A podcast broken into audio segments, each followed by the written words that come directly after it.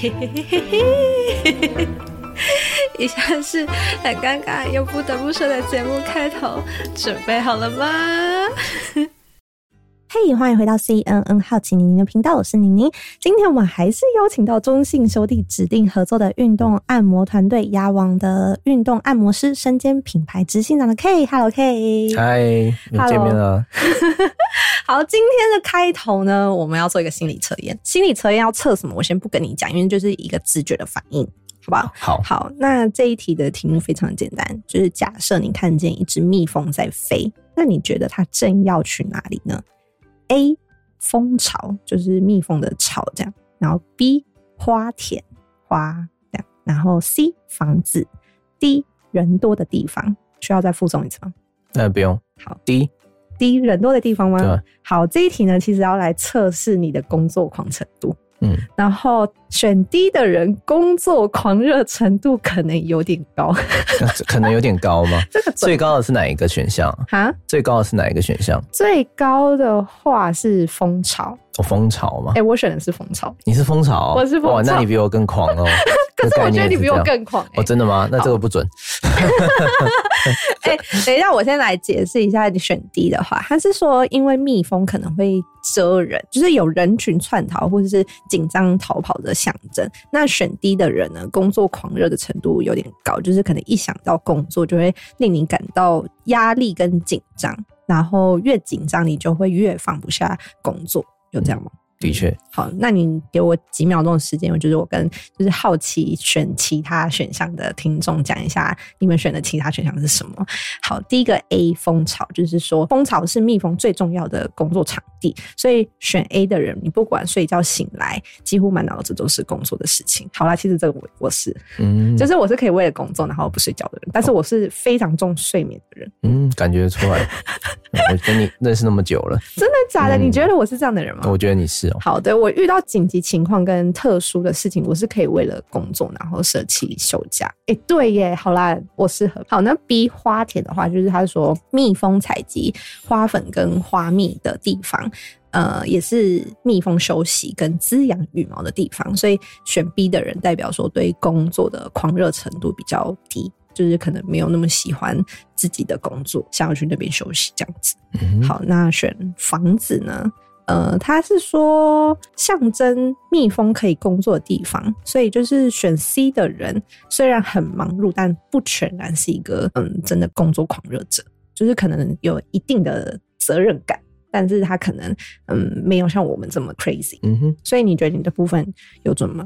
嗯，我觉得蛮准的，应该也是蛮全心全意在这个在事业上的。嗯哼，对，因为刚刚说紧张的时候会更想到工作相关的事情。对啊，我觉得这个有雷同。你说更紧张的部分吗？对啊。好，因为其实呢，K 是一个标准的工作狂。K 有写过一段文字，投入一件事情的原因都一定是跟工作有关。哦，对我我的确有写，可是我写在哪？我忘记了。Instagram。Instagram 吗？对，okay, 好像有。好像有。然后我就想说，天哪，疯子嘛！然后就后来我突然发现，就是这样子心理测验，然后聊一下，好像我也跟你差不多吧。嗯，难怪我们那么合，就是会。好，都有那么共通的话题。我觉得其实不是每个人天生下来都是一个工作狂，所以如果想要请你跟别人介绍一下你的个性，你会用哪些形容词？呃，不按牌理出牌嘛。对，嗯、不按牌理出牌。很惊讶哎，怎么说？因为我觉得你的个性算是很怎么讲，很稳，然后会比较固守原则，你有自己的底线。哦，哦，对。对，所以你说不按牌理出牌，我会觉得会变成就是跳脱你的规划，然后你可能就不选这样。对，因为因为可能是我们团队没有到很大嘛，嗯，所以就变成说我们都要去思考我们所处的产业链啊，或我们工作的范畴有后续的变化可能会是怎么样。对，所以我就必须要要求至少我自己的思维一直要去更跳跃式的，或是去模拟下一步可能会。所以算是被逼的。对。那但我个性上也是比比较喜欢让人家猜不透我的下一步啦。嗯，对。所以那面对一个让你猜不透的主持人，你有没有觉得有点挫败？呃，有啊，就是我从刚刚到现在都不太知道你下一句要问什么。就即使我访纲给你了，你还是不知道我要干嘛。对对对，怎么都不一样，好像被第一次被人不按牌理出牌的感觉。OK，好，那你怎么察觉到自己是个工作狂，或者是你是个怎样的人？其实很多人会说是工作狂啦，但是我觉得这个应该是。我把我喜欢做的事转化到工作上这种概念嘛，嗯，就是我不觉得我在很多人对工作这两个字会听到就不不喜欢，哦，会有反感，对，会有负面感，就是因为它是一个他不想做，但是又不得不做的事嘛，对。但是我我就是用很多呃，我把我喜欢的元素转化到我们的我这个工作里面，我是所以我不会讨厌它的时候，我就会渐渐的乐在其中嘛。如果你今天跟我说，你要我去做我不喜欢做又不得不做的事，我也不会是一个工作狂啦。嗯，我也不会很爱，就这是有一点，这个就是另外一种概念，这个叫可能斯德哥尔摩症候群，被 被虐被虐狂了。对，但是我不是被虐狂，我是呃很尽极尽所能的把我不喜欢但必要做的事情转化到我喜欢做的事情上。哎、欸，我大概懂这个概念，你这样讲我听得懂。所以我我觉得这样分析可能比较清楚。嗯、有没有一个举例？没个举例吗？嗯，我想一下，我我可以给你我的我的感同身受的原因，就好比说 Podcast 这件事情，呃，我其实可以为了来宾，然后就是全台各地跑。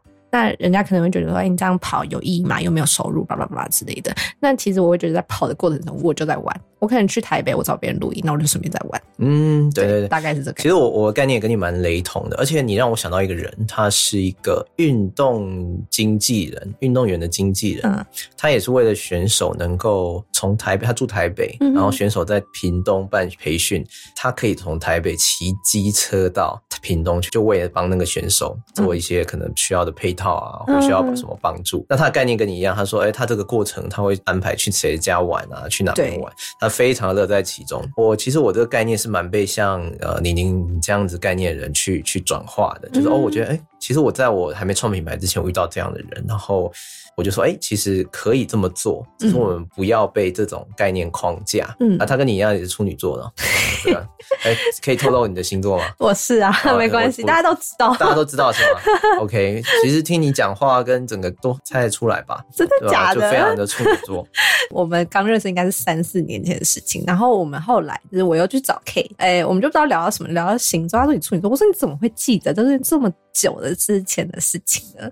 他就说，就是还蛮容易感受的。对，而且我是因为你你你有他你的热情啦，嗯、我就是跟你聊的时候，你有你的热情，所以我就你的印象很深刻，所以就很自然而然会记住哦，你是处女座，然后你在、嗯、你现在在做 podcast，然后概念是怎么样？嗯，对啊，但你邀约我就很很欣然的接受，哦、也是因为你的热忱啊。那如果今天换一个人，有你就有可能不接受？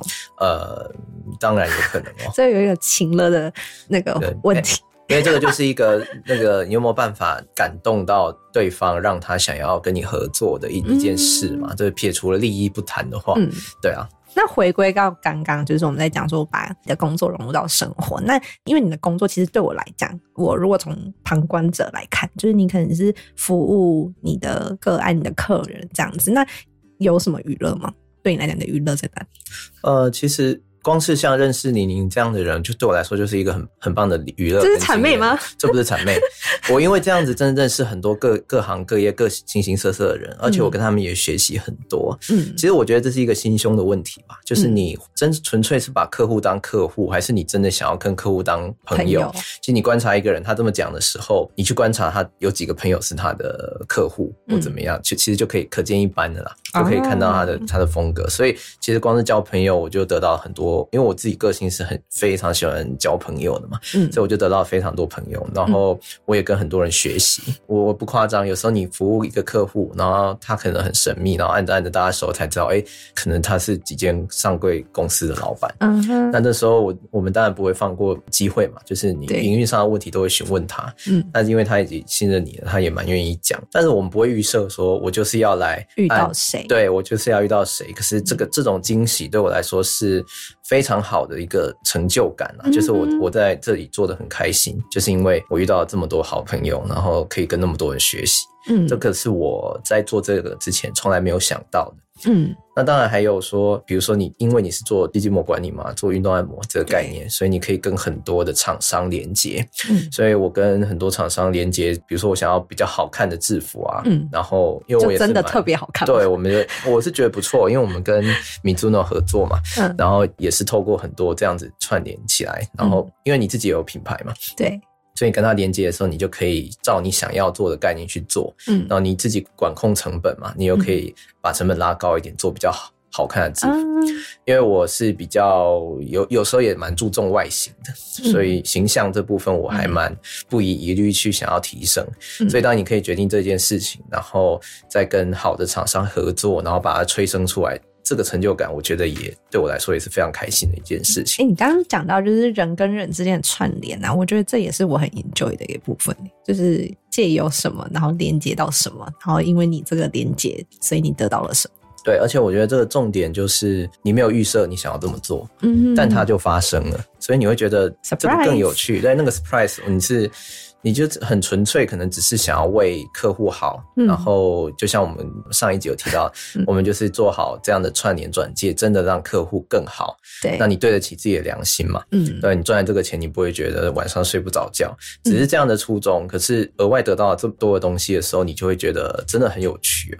哎、欸，我想问一个题外话，就是鸭王的形象色。在我的印象中是黄色跟深蓝色，但是这个形象色跟中信兄弟有点一样。嗯、那可是你们一开始应该不是一开始就跟他们接触，那你们一开始的形象色是什么？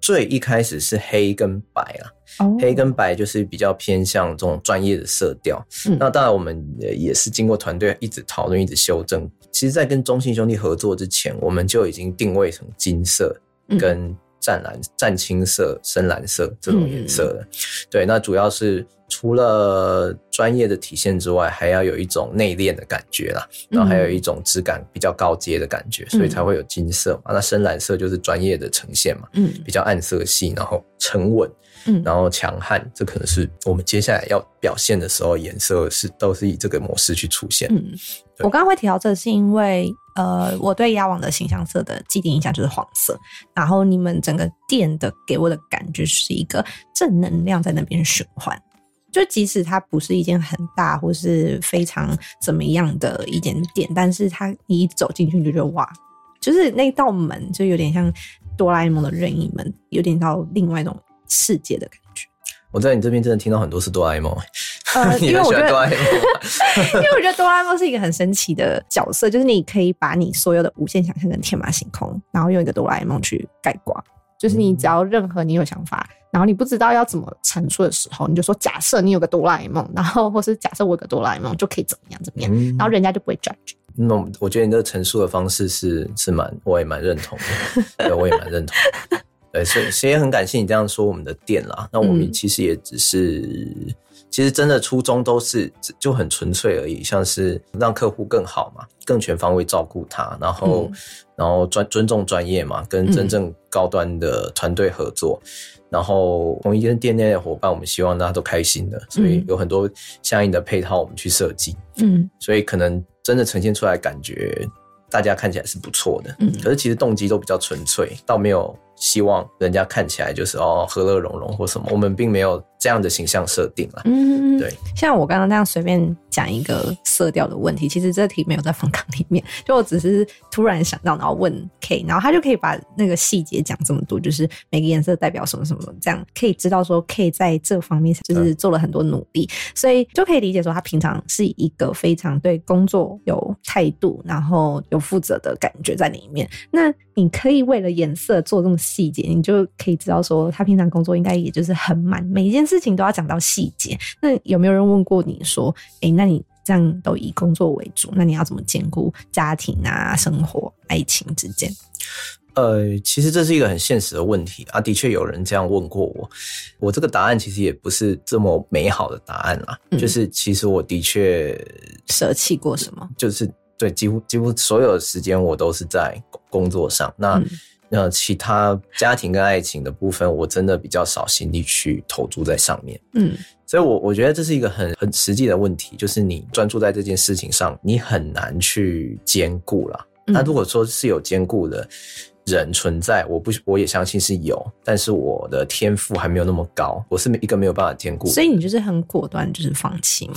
也不是说放弃，就是时间的投入是非常少。比如说，好，今天我可能要跟家人出去，然后可能定在明天，嗯，要出去玩，嗯、但是突然有一个厂商有一个机会，可能跟我们的合作是有关系的，嗯，那我一定会直接把家庭的事情排掉，然后去做。是这样吗？爱情的话就要看状况，要看要看状况。哦，所以等于排位是工作、爱情、家庭。哎、欸，这个可能也是，可能可可能。可能也不能讲那么绝对啦，对，因为这个东西我们在录的东西也是大家都听得到的，所以我们价值观部分就差不多，差不多去工作为重，但是还可以变通的概念，还是回到不按牌理出牌的这个性格。所以当当可能另一半觉得说，或家里觉得啊，这个家伙又为了工作又一定要又怎么说，我突然就出现的时候，那个惊喜感又很高啊。所以有时候我们也会突然来一个惊喜，给家人有一个 surprise，或是另一半有个 surprise，知道吗？就是我们录音录这么久啊，或者我认识他这么久啊，我刚刚终于在他身上感受到一丝的紧张。我 因为我觉得这个陷阱，你那个不安分的身体啊，啊然后不安分的手啊，一直拿水，我 觉得有一个康。你知道康是什么吗？欧扁扁的感觉，就是你这个反应，我觉得我这一次邀请你来完全是对的。真的吗？真的，我就光是这个反应就够了吗？对，因为其实你在我心目中一直以来都是一个太弱自然的那种存在，就是不管怎么样，你都不会有过度的反应或是过度的情绪。所以刚刚那个反应，我觉得 赞。没有，因为这个是什么？这个算是很敏感的问题。对、啊，嗯、的确在这部分会愧疚在家庭跟另一半。那你也期待说，呃，你爱的人，你就是你的家人会理解。嗯，但是你我们也不是铁石心肠的人啊，其实都会不好意思。嗯、所以我们不可能讲那么绝对。哦，我就是那个、啊，抱歉，那个绝对人是我，对是我。没有，我我就是事业为重啊，怎样？然后要讲的那么大声，对不对？那就不是很 OK。其实我是都会有不好意思的。嗯、对啊，哦、像我我爸是嘉义人嘛，嗯，那我是台，我们在台中工作。我一年回去嘉义的次数应该五根手指头数得出来，嗯，可是这也不算少啦，因为有人是一年两年回去一次，嗯，对啊，可是我就我是比较重感情的人嘛，所以其实对我来说很少，嗯，对，可是我又没办法。对，我我又没有法子，对不对？所以有时候我我父亲还是从嘉义上来看我，然后还一起吃个饭之类的。我对他们都很抱歉啊。嗯，对啊。所以你刚好问到一个 情绪上会有点波动的问题。对，的确是会波动。那因为其实刚刚在讲到你可能对家人啊，或者是就是对你在乎的人，有些会比较愧疚。那我想问的其实就是说，你会怎么安排自己的时间？运动按摩师不是一个朝九晚五的工作？就是可能是你有客人，你才需要去工作，可能就会有很多零碎的事间。然后就会想知道你的时间安排上会是怎么样，有一个制定式的规划。嗯，我其实没有把我时间排的很死哎、欸，嗯，因为有一些人他可能会呃想要习惯性的，比如说我早上七点到十点就是训练，然后几点到几点就是干嘛？那就是我。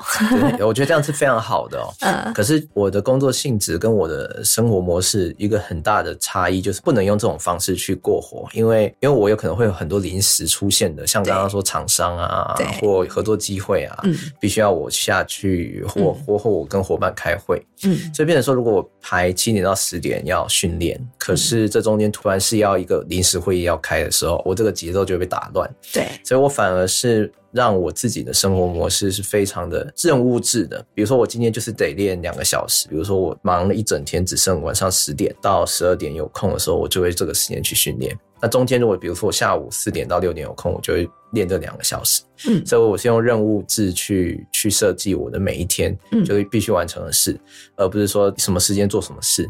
对，我的模式是这样去排的。晚上十点到十二点练的话，你不会很累吗？就你还是要有一个习惯期嘛。啊，对，比如说我之前有晚上十点训练，然后隔天早上又只剩早上有空，所以就是早上八点练。就是等于很很快速就做一个训练，可是其实就是你调整好的话，我觉得到最后都是一个你有去做的这种坚持，让你的心里有一个稳定感，嗯，对，不不至于会落掉这个好的习惯，这个目标为主。但你这样常常事情可能属于算是弹性，但是弹性中还是会有一种你每天必须做的事情，那种被打乱的感觉，你会觉得心里感觉很差吗？对，你要习惯被打乱，嗯，对你心理上就要习惯，有可能我排定的这件事情，等一下会突然就有件事情会会打掉它。可是你要马上接受，马上处理，这个心理准备要随时准备。你这个心态调整多久？因为其实我是一个不太能接受别人打乱我行程，但是我觉得我这个想法是不好的，因为其实生活就是这么有趣嘛。那你被打乱，其实也不是什么大不了的事情，但是我的心情会比较容易受影响。哦，其实我一开始个性跟你是一一样的，就是很讨厌被打断，然后喜欢的是我既定排什么事情就做什么。嗯，但是被逼得不得不的时候，我应该花了两三年去调整哦。嗯，你已经告诉自己。要接受这件事的时候，你本能上还是会排斥嘛？对。但是为了工作没办法，对，就是一直去调，一直去调，嗯，到最后你已经习惯了。其实我觉得这个好像我之前在听到一个一些名人语录啦，其中一句好像就是叫不要对任何事情抱有过度的期待，这个概念可能有一点像。但是不是对任何事情抱有期待？就假如说我只是想要去运动一下，一天让我练练个两个小时很困难吗？大概是这种感觉。呃，对，就是变成说你要你要知道说，可能下一秒发生一件事，这个行程完全就不一致了。嗯。对，做好这个准备呢，然后马上调整节奏，可能这种概念吧，就是要调整到这样子的话，我我花了大概三年的时间，那也不短呢，真的不短，因为这不容易。有尝试过什么不同方式？像我的话，我会有可能会有什么座右铭啊，或者是把什么时间规划，就是变成讲说今天必做两件事情，那我可能就是安排一个 backup 时间，就是今天可以不做，那我改到明天。就是把任何事情再保有一个弹性，就是我的方式是这样。我可能也会像你这这种累积到下一次再做的，我也有试过。但我觉得最好的方式还是同一天还是得完成那件事情，不管用什么形式。哦大家要不要来猜猜看，K 到底什么星座？这就嗯，你您知道就好了。对，哦，这个哎、欸，这个答案我也是等了三年。他一开始就说你要训练好才要告诉你，然后我就超努力的，但就是好不了啊，不然想怎样？对哦，想拿来当交换条件。好，那其实就是这一集可以大概知道说 K 是一个怎么样的人。那你自己人生有没有什么座右铭之类，就一直支持你到现在？座右铭哦，我或是一个信念，就你每或是你每天告诉自己我要怎么样怎样，或是嗯，其实很很多伟人的名言我们都会拿来用嘛，应该算是最压力最大的时候，我可能都只告诉我自己很简单的一句话，就是不能认输吧。对，不能认输，对，不能认输。嗯，对啊，就是怎么样都不能认输。哎、欸，感觉你是一个还蛮钢铁般的男子。钢铁般的男子，钢铁般的男子，钢铁也不能这么说啦，只是说比较不服输吧。嗯、对啊，所以就我觉得其实没有那么伟大的一句话啦，就是再怎么样，就是不能认输。嗯，这句话我觉得好也是有共鸣，因为我也是常常会告诉我自己不能输。嗯。好，关于 K 的故事呢，我们今天就告一个段落。那谢谢 K 百忙之中就是抽空跟我们录音。然后谢谢宁宁，我真的很荣幸可以上你宁的节目。真的吗？真的真的。我那时候邀你的时候，我非常的紧张，因为我怕你很忙，就是我很久没去了，你会不答应我。我想说，哎，原来他来就是为了邀我去啊？对，没有，我没有这样想，好不好？对。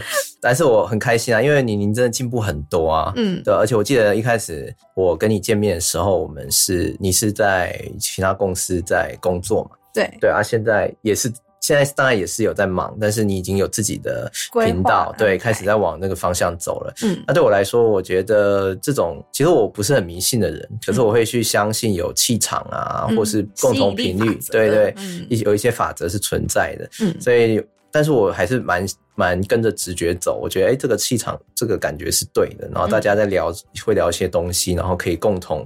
虽然我们不是刻意要，比如说往利益的方向走，或一定要达到什么样的成就而相聚，嗯、可是我们聊起来就是有共同的理念想法嘛，然后有可能会我们的进步会真心的为彼此开心。那对我来说，有这样像这样的伙伴交流，对我来说就非常的有价值。对，就是多年后他才问我说：“你要不要吃个饭聊天一下？”这样是我邀你，还是你邀我？应该是我邀你嘛？欸、对，我记得没有，就一开始有说就是要讨论一下这样。对，然后就哇塞，我真的可以跟你吃饭吗？这样哎，少来，对，是我有这个荣幸跟那么好的你的 podcast 我都有听啊，我觉得非常用心。其实宁宁真的是准备的非常周到，嗯，就不管是讲稿啊或前置沟通，我觉得其实我也不是第一次被邀请上节节目广播之类相关的，嗯、但是李宁是我唯一呃答应说可以可以做交流的，真的是因为他的用心呐、啊，真的假的啦？真的，好开心哦、喔，因为其实我觉得最近挫折感蛮重的，那怎么说？所以就开始就是陌生开发。就是算你让我们是一开始是有算认识的，还好沟通，但是那种是完全陌生开发，就是挫折感重。呃，的确会这样子，所以这个一定要挺过去的，要互相交流打气。对，我懂你，我懂你。好，那如果喜欢我们节目的话，就可以到 Spotify 或是 Apple Podcast 留言区给我们五星好评。那我们就下期再见喽，拜拜，拜拜。